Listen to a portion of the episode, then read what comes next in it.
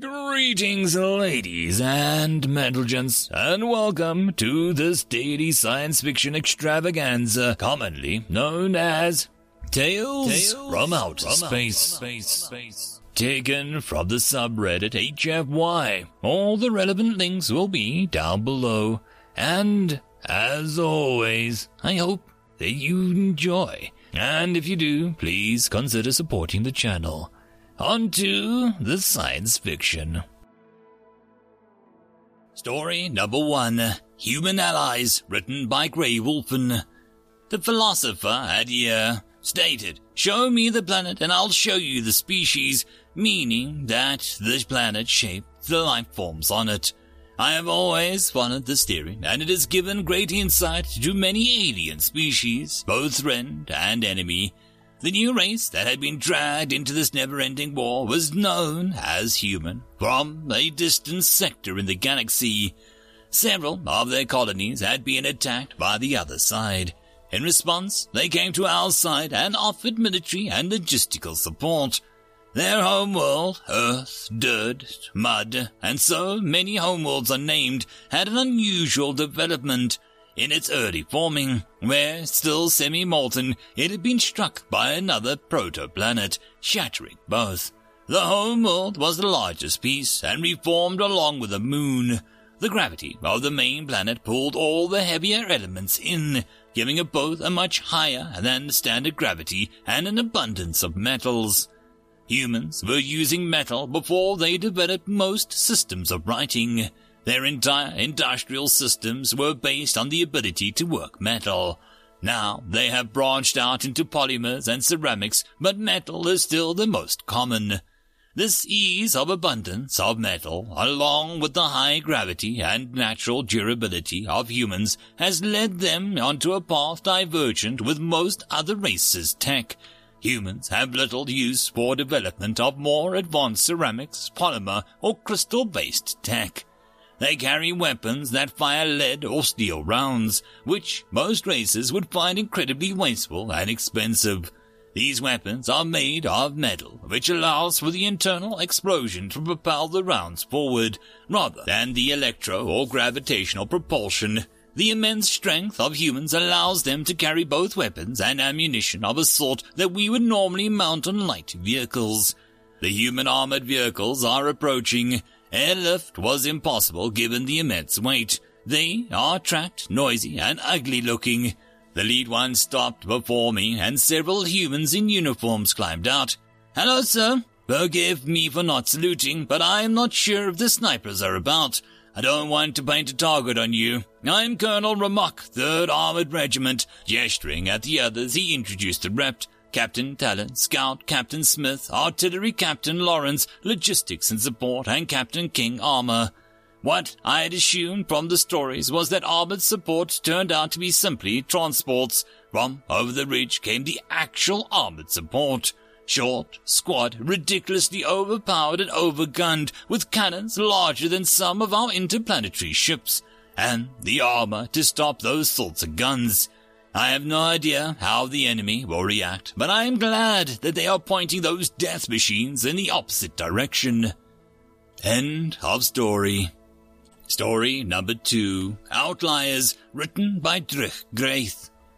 Thousands of researchers from hundreds of species all over many equivalent of tens of thousands of Terran Standard years have studied the development and advancement of Class 1 species, species capable of defying the odds and successfully reaching FTL travel and successful multi-planetary colonization.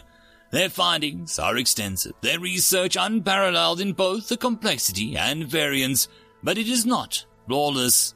Outliers, no matter how well defined a system of development may seem to appear, there is a statistical likelihood of a hive mind development in spacefaring species. They are likely to reach spacefaring technology, but such species, when separated over great distances of space, are supposedly unable to cope and die off due to the severing of the collective mental link. Yet, despite that fact, there is an outlier of the Khenadrol, a people who appeared to develop nearly instantaneous transmission despite the incredible distances in space. Somehow, without clear comprehension, developing FTL communication on a scale never before seen. They, of course, stand out as the most obvious and well-known outlier. There are also the Benedrayans, a species of predatory prowlers rarely seen in Class 1 civilizations. As any xenobiologist or sociological inclined scholar may tell you, true predators rarely rise to the level of Class 1 species, simply due to the nature of predatory species struggling to work together. It's basic theory of biology, but the Benedrayans succeeded against all odds and spent the greater part of, uh, equivalent to 13,000 standard Terran years, wreaking havoc before they were put down by the collective forces amassed to safeguard the rest of the Class 1 species in the sector. A decision that stood as the first and still, to this day, only time that the Interspecies Council took action to truly eradicate a species. But amongst any researcher, scholar, or true expert of any real value would tell you the greatest exception to the rules of Class 1 development came from a single species, around a star named Sol. They defied conventional knowledge in so many ways that the debates about whether to classify them as Class 1 took long enough for the species to discover the Council on their own. A rare, though not entirely unprecedented, experience.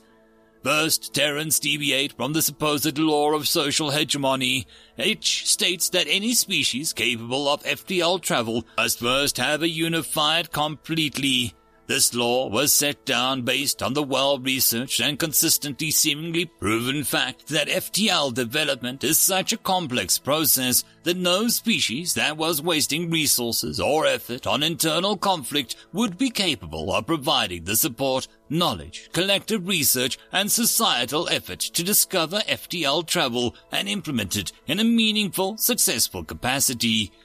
Most importantly, FTL travel is at most basic stage nearly always develops through antimatter wave development, allowing for the contracting of space in one sector and the expansion in another, in order to prevent passage of a ship beyond the speed of light from its own reference point, despite moving faster than light through the external viewpoint.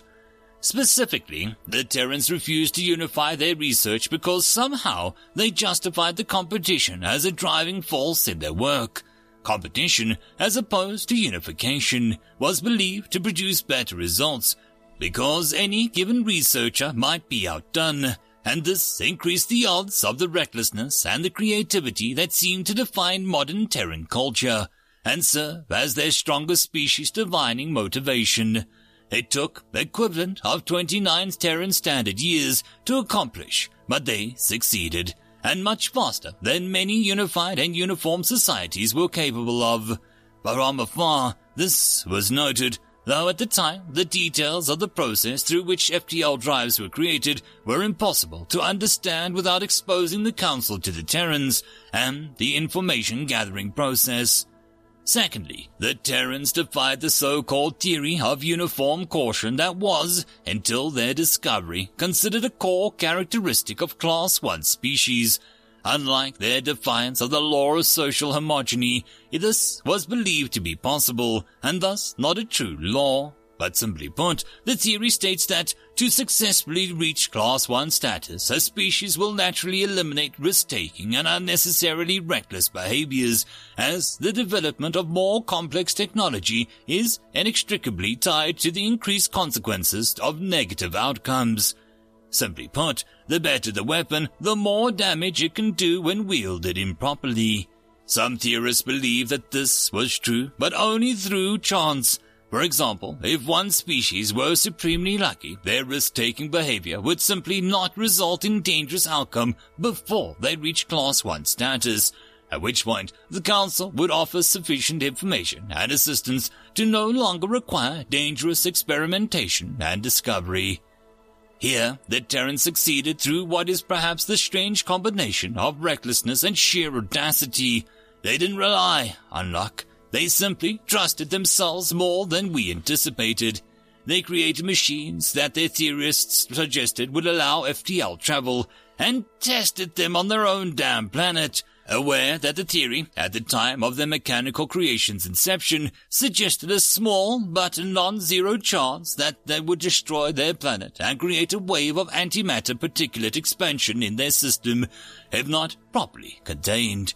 Other species, when discovering this first method of FTL travel, have, without exception, abandoned it seeing that the odds of destroying the planet, however small, were unjustifiably risky. When we asked the human scientists upon first council contact why they simply chose to test the machine rather than engage in a potentially centuries long search of alternative methods that other species have used to reach the star faring capabilities, the scientists said, well, we just sort of trusted the math and rolled the dice which is apparently idiomatic speech meaning that they weighed the positive and negative odds and somehow concluded that the risk was within acceptable bounds, which, of course, explains their refutation of the theory of uniform caution. And the final, most outrageous deviation from the norm of Class 1 species is perhaps the least well studied irrationality. Here, scholars have no law to debate because they have never been aware that it would be something even worth mentioning or considering. The idea that a species could advance technologically as far as the Terrans have, or before abandoning their past irrationalities such as religion, art, hunches, or any of the other million strange inconsistencies found amongst the human culture was simply not considered worthy of mention before them.